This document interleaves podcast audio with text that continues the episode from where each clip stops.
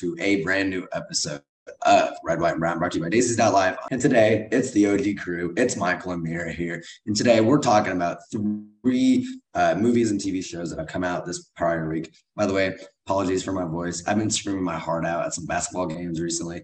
Big sports fan over here. So if you hear the voice crack a little bit, I promise I'm not going through puberty. Already done. I'm just a little hoarse right now. But speaking of hoarse, yeah, Dasha is hoarse, sir. She's just out and she's sick. She has fever. You know, it's the time of the year when she's hitting back uni, and she ended up getting fever on flight. But she promised that she'll be back next week. So we wish her all the best for her recovery. I swear, it seems every time the winter comes around, that's just when disease comes around, because you know, every winter is usually whenever I start to get some sort of respiratory thing or some little virus here and there. I mean, all across campuses too, you know, kids are sick. So thank God I'm still healthy. Promise I'm not sick, just a little bit of a voice horse. But we're going to kick this right off with the first review here. Like I said, got a big list right here. So stay tuned for all the great hits. I'm going to leave it off for Mira to get us started off. Mira, what were you watching this week? How was it? Was this a good week for Bollywood cinema? It was a great week. I ended up watching quite a few shows. I actually have to tell you, ended up finishing off the show that I really liked on Viki called The Forbidden Marriage. It's the story of the Joseon era and this king, his love of his life, his wife, the queen, dies. And he decides that nobody in the kingdom is going to get married. And that entire marriage edict goes on for 7 years. So 7 years, nobody's allowed to marry or have a relationship. And everybody's pissed with him till this woman comes along and she's a swindler. And she tells him, your ex-wife's spirit is inside me. And she's trying to tell you to move on. So it was really funny and fun. Yeah. And it was a really lovely 12-episode thing, so I actually loved it. And the other one I really liked was My Little Man, and that's a C drama. It was really interesting. So this woman studies at a university in Italy, and one day she gets kidnapped because the kidnappers think she is another person who looks exactly like her. And then the second woman just realizes that somebody else has been kidnapped in her place. She goes to rescue the girl and in the whole process dies. And how this art student has to literally take over the life of the dead woman because she has to save the woman's empire. So really nice story. It was breezy. It was a lot of, you know, action and, you know, a lot of surprises. Yeah, it sounds like a couple of breezy little TV shows you can enjoy over the weekend. Absolutely. And, you know, we have a show called Dorama where Jessica reviews C dramas and J dramas and K dramas. And, you know, you love that show because Jessica's so good at it. But here we do the daisy stuff and things that have a daisy flavor. So let's get started with this movie called Mission Majnu that is streaming on Netflix. And of course I had to watch it because my favorite actor, hottie Siddharth Malhotra, was in the show. But this is an OG hot list member. Totally. He's a perennial hot list. And, you know, he's so charming. He's very charming. So there are the movie had this, you know, two stars. There is Siddharth Malhotra and there's Rashmika Mandanna, who's also a star. And then there were actors like Sharib Hashmi and Kumud Mishra and Rajit Kapoor, who are seasoned actors.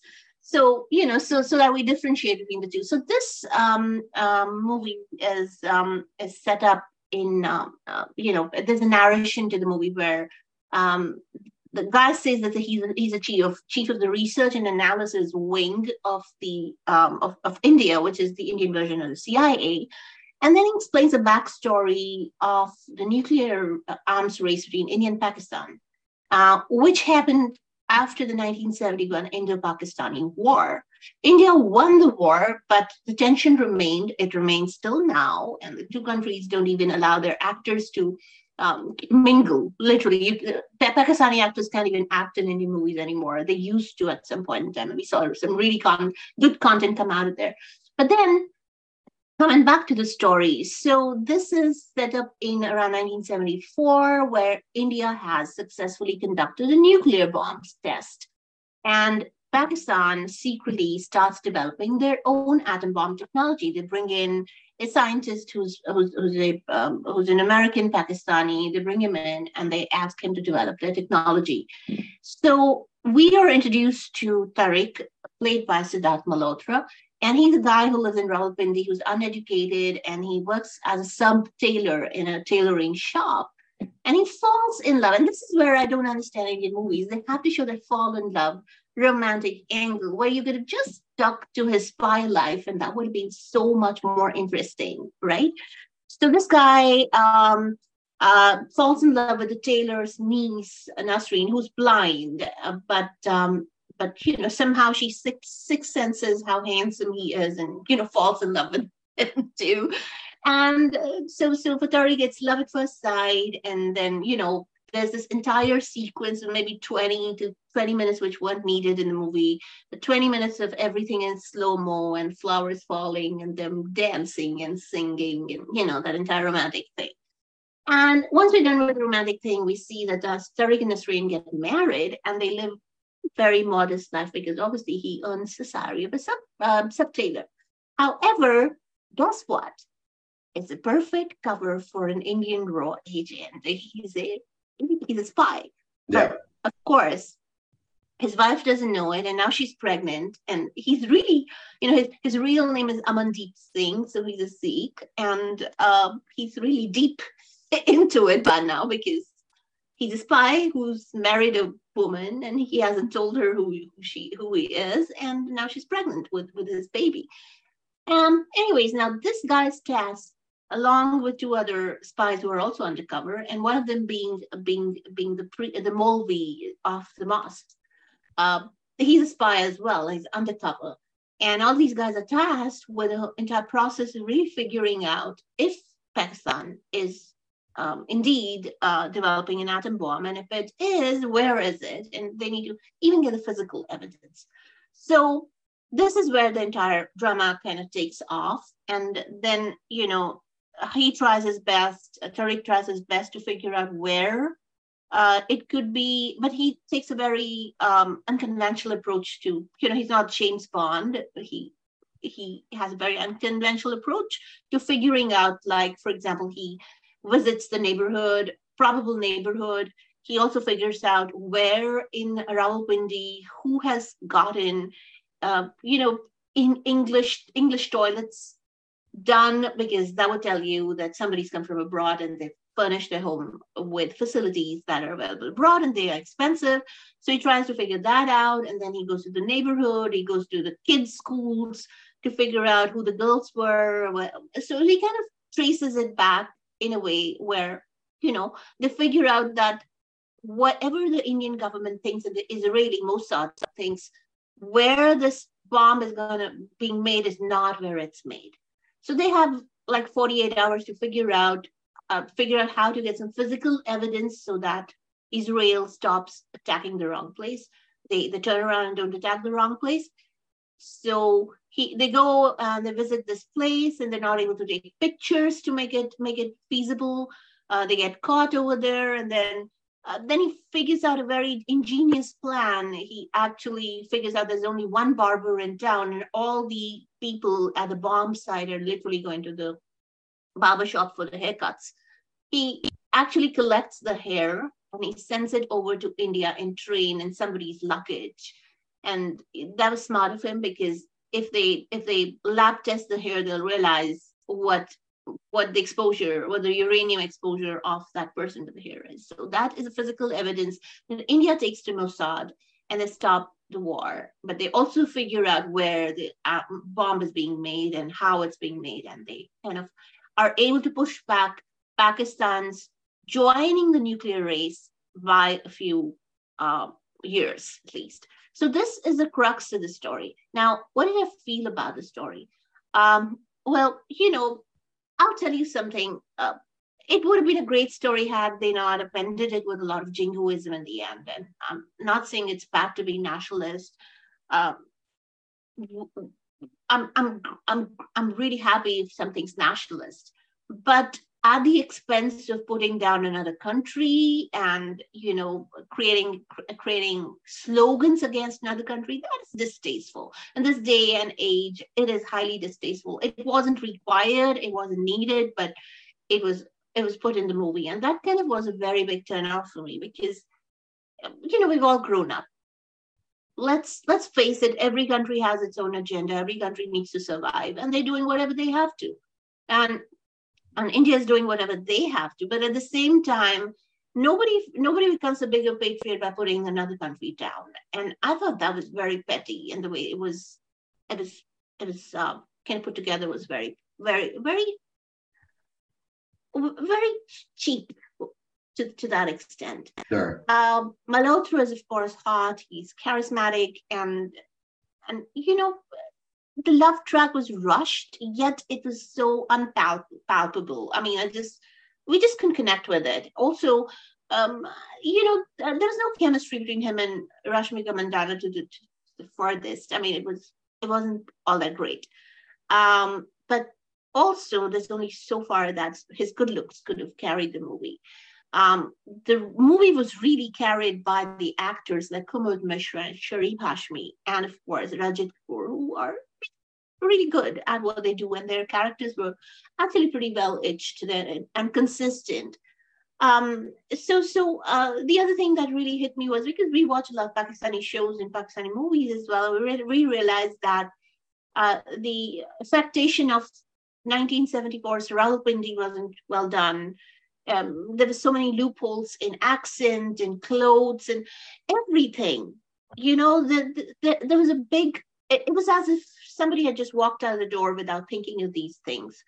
The language, Pakistan speaks Urdu in a certain accent, and there are words in Urdu that need to be used. Instead, words in Hindi were being used. And that's deficit filmmaking. That's completely misplaced. And those are things that really affect the formal product and the feeling that it leaves you with. So yeah, the movie does end with jingoism and sacrifice. However, it does not give us the feels that we should be feeling for a hero. Sure. So we're back here on Red, White, and Brown, brought to you by DreamWorks. We just got done reviewing Mission Majnu, which is on Netflix. Highly recommend you guys all go and watch. But we're going to stay on Netflix with this next one because we're talking about another TV show. You might be wondering why we're reviewing this one, but it's actually because there's actually some setting in India. We're talking about Kung Fu Panda, the TV show on Netflix.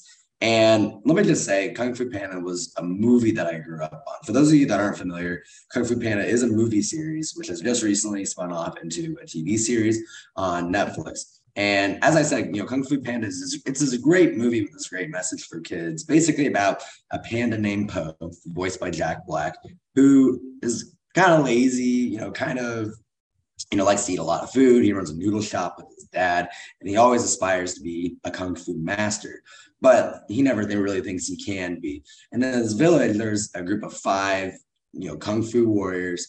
They're called the Furious Five. They're led by a master.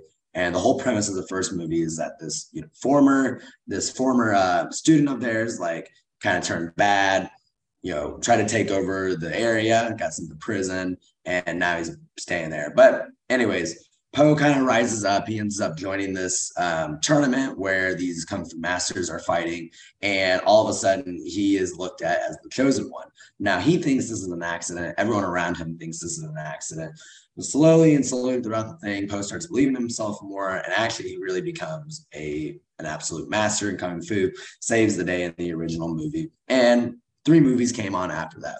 However, the Kung Fu Panda TV show on Netflix, The Dragon Knight, now has 2 seasons. The first season, took place where the crew was traveling to India to capture the evil weasel siblings, Maruka and Klaus. And they were attempting to find these 4 magical weapons. Like, these 4 magical weapons, essentially, when put together, very similar to, like, if you've seen Avengers and, you know, the Infinity Stones and the Gauntlet and everything, these 4 weapons, when brought together, they're these magical weapons that could, you know, lead to absolute destruction and catastrophe. So they're wanting to find these weapons and make sure that no one evil picks them up along the way, especially these 2 siblings. So we are looking at the second installment. And just like I said, this second installment takes off just where it left off. We see a lot of different cool things, such as new characters showing up, you know, delicious delicacies. Like I said, Poe likes to eat. So you do see a lot of good food. They do show off a lot of Desi food, which I loved to see in this movie or in this TV show, as well as just like breathtaking, you know, kind of cinematography, specialties and whatnot. One thing that I thought really stood out about the new season versus the last is it's very fast paced. The action sequences are pretty tight. So there's not these over drawn out like action sequences just to fill time. They actually very much keep the audience engaged because the story is paced in a way to where you can watch some great action scenes, but you're also, you know, exposed to some great plot line, some great voices. Jack Black is always a really funny voice actor, along with Rita Ora and James Hong.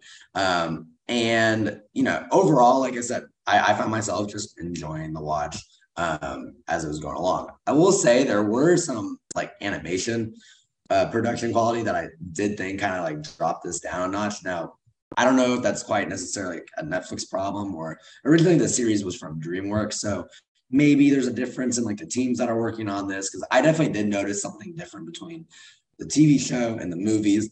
Didn't quite have the same aesthetic visually as the movies did. However, like I said, plot was great and everything. Other things to, you know, kind of just say is like, there's this friendship between Poe and this this character in the show called Blade. It's definitely one of the highlights of this series because, you know, Poe is this very, just like Jack Black is in real life, very happy-go-lucky, very goofy and everything. So it's really cool to see like Poe make a really good friend and just kind of have his personality rub off on everyone, including the people in, you know, the little group. We see him develop a deeper relationship with his dad. So as I mentioned in the movie, he actually ran a noodle shop with his dad. Now that he's a kung fu master, him and his dad kind of have a little bit of a different relationship. So this series kind of explores the arc of what that relationship might be. And then lastly, I won't spoil everything for you, but in the final episode of the series, it's a little bit of a mix up because it looks like Netflix wants there to be a third season because it wraps up the main storyline. What we had seen in season one and what season two ultimately did was wrap the season one storyline up. But there is this like disjoint kind of story going on towards the end of this series that makes it seem like there will probably be a season three.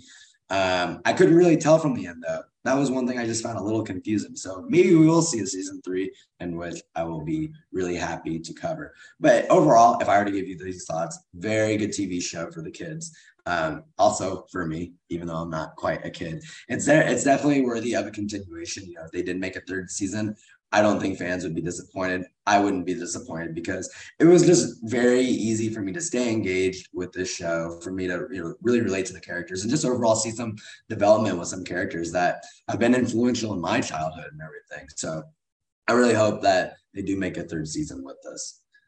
And we just got done reviewing Kung Fu Panda Dragon Knight on Netflix. Highly recommend you go watch that. Please make sure all the kids watch that. And if your kids out there have not seen Kung Fu Panda, what are you doing? Because that movie is a great childhood classic. But we're gonna switch this to a very non-child-friendly topic, which is safe sex. We're gonna be talking about a movie that came out on Z5 called Chaturwali. Now, this movie, if you guys have been following us for the last few months or even, you know, over the past year, we've covered a movie very similar to this, also on Z5, called Janhit Mein Jaari.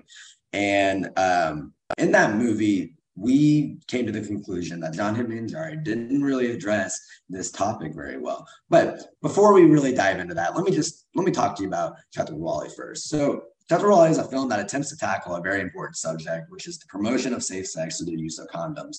I don't really have to be the expert here to you know, tell the world that the use of condoms and, you know, the promotion of safe sex is one, you know, very important way that we can, you know, potentially prevent unwanted pregnancies and other things. And so for that to be the theme of this movie, I'm really expecting a lot, you know, out of this, really expecting some sort of, you know, theme to kind of just punch the audience right there.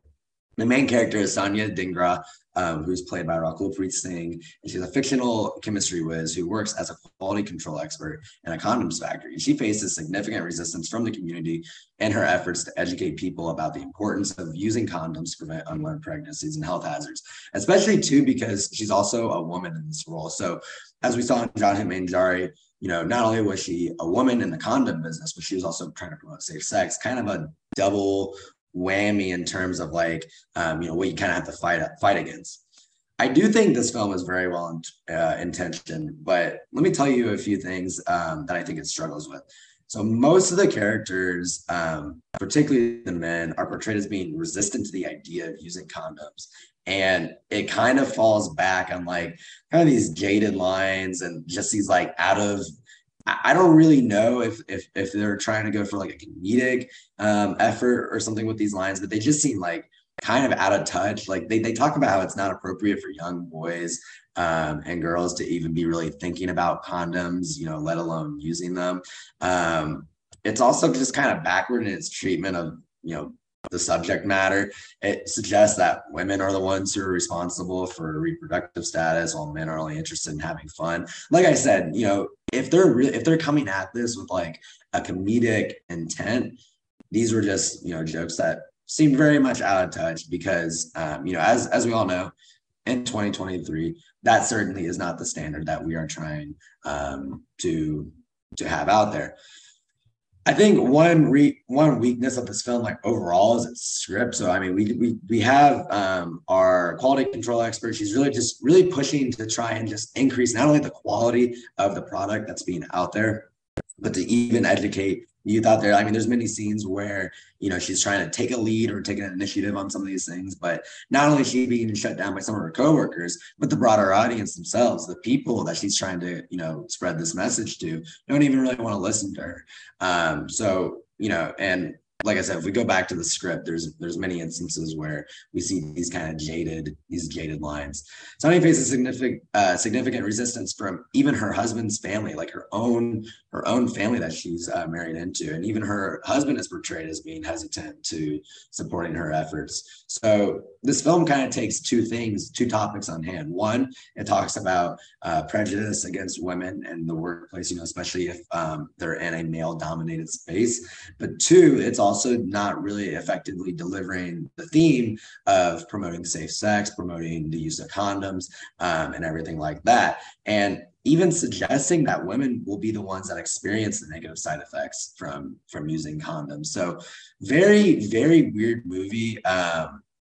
Ultimately, I thought it fell short. I thought it fell way short, or sorry, like this film did a way worse job than Janhit Mein Jaari. Like at least that one kind of made sense. They just didn't really dive 100% into the idea of spreading these themes. But this one just kind of dropped the ball, in my opinion. I don't know, Em, like what is it with some of these movies? Like what, like why even bother trying to make this into a movie topic if you're not going to really help the subject matter at all or help trying to progress the literature in any way? Like what are your thoughts on it? So I have a question for you, Michael. Was the movie a satire or was it straight up sermonizing? You know, that's the thing I could not tell throughout the entire thing, because in my eyes, I wanted to view it as satire. And I feel like it was coming as well-intentioned. But what I must say is that like a lot of the jokes that were just kind of being delivered, to me at least, felt very out of, even for satire, it felt a little out of touch. Because usually with satire, we see things in a slapstick kind of way, or we see things where it's so obviously like a joke, or it's so obviously, you know, trying to, you know, make light or make comedy out of something that the audience can tell. But, you know, not only across my review, but across, you know, multiple people who have seen this movie, I think it's, you know, kind of a general consensus on, you know, that this movie wasn't really delivering the theme that it was trying to. One thing with Janhit Mein Jaari I thought was interesting is it was kind of satirical in a way, But this one was very much also too, like, not just about the safe sex and condoms, but also about the misogyny lines and, you know, the woman aspect of it as well. I see a lot of these movies being made as satires because the filmmakers feel that if they tell people straight up without joking about it, they might feel bad. Sure. Or it might not come. It's like sugarcoating the pill, right? Sure. So a lot of these movies come across as satires, but if they're not satires, they sermonize people to the extent. It's just like the word feminism took such a negative connotation for a lot of people, men and women both, because it was sermonized. It was repeatedly meant something to everybody that wasn't positive. Yeah. So it's the same thing here. You know, they're trying to push these concepts in a way that would allow the masses to watch and to understand these issues in a satirical way. But my problem with that right now is, it would work in a situation where people who are watching it really understand the core of the issue. Yeah. But a lot of these people don't understand the core of the issue. Even women don't. Yeah. Because a lot of these women are so uneducated that they think that it is the way it is. This is it. It will give us diseases and is a man's prerogative. It's a very layered issue for a lot of masses that it's intended for. However, it's also a complicated issue. It's not just gonna be, you're making a movie that's a great lesson. That you want to say something about. Make it seriously. Exactly. The moment you start kidding around it, the entire issue becomes a very light issue for people to take interest in. Yeah, and just kind of going off of that too, like, I definitely think this movie would have been able to be a success had maybe, instead of focusing on what the current narrative is, which in some communities, really the narrative is actually against women when it comes to the use of condoms, which might be very accurate in the real world and may have been even appropriate to use in this. However, what they didn't do to combat that is talk about the main problem at hand, which is that men themselves too aren't being responsible in the use of condoms and in the practice of safe sex. And while they tried to do that, I guess I should say that, the comedy within that main problem didn't match, some of the jokes that they were bringing to the table as well. So it did feel very one-sided. A lot of these writers and filmmakers have to realize that if they want to, if they're going to elevate the status of women, the status of women is not going to get elevated by you preaching. Yeah. You gotta make. We need stories of men who understand women. Yeah. Because half of the problem is men. 90% of the problem, not half, but 90% of the problem is men. If men were to start rethinking their positions, then women would, and I'm talking about this because there are a lot more women who are uneducated than men are. Were uneducated. There are a lot more women who don't have the exposure to rethink their lives than men, right? So if we were to create a more egalitarian society, I think the storytelling needs to be for men. And it doesn't even need to be complex, because even when they do make a male as the focus of the stories, a lot of times it comes as like a savior type of a role. We've seen that plenty of times where they try and address this issue and this man comes as like the saving figure. It just simply needs to show just kind of problem, solution, and do so in a funny way. I think this movie tried to do it, so I will give it that. I'm not saying that this movie came at us with bad intentions. I'm just simply saying the script and the delivery didn't necessarily seem that they were adequately addressing those themes. Wow, I could be an auctioneer. You hear how I'm rattling that off, it gets better each episode.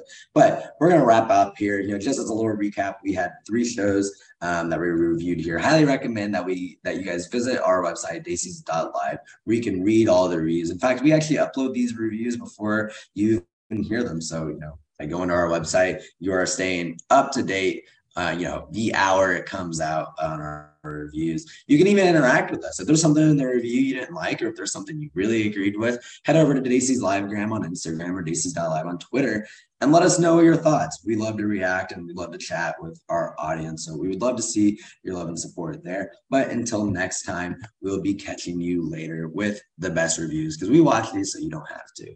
Take care. I would never ask it.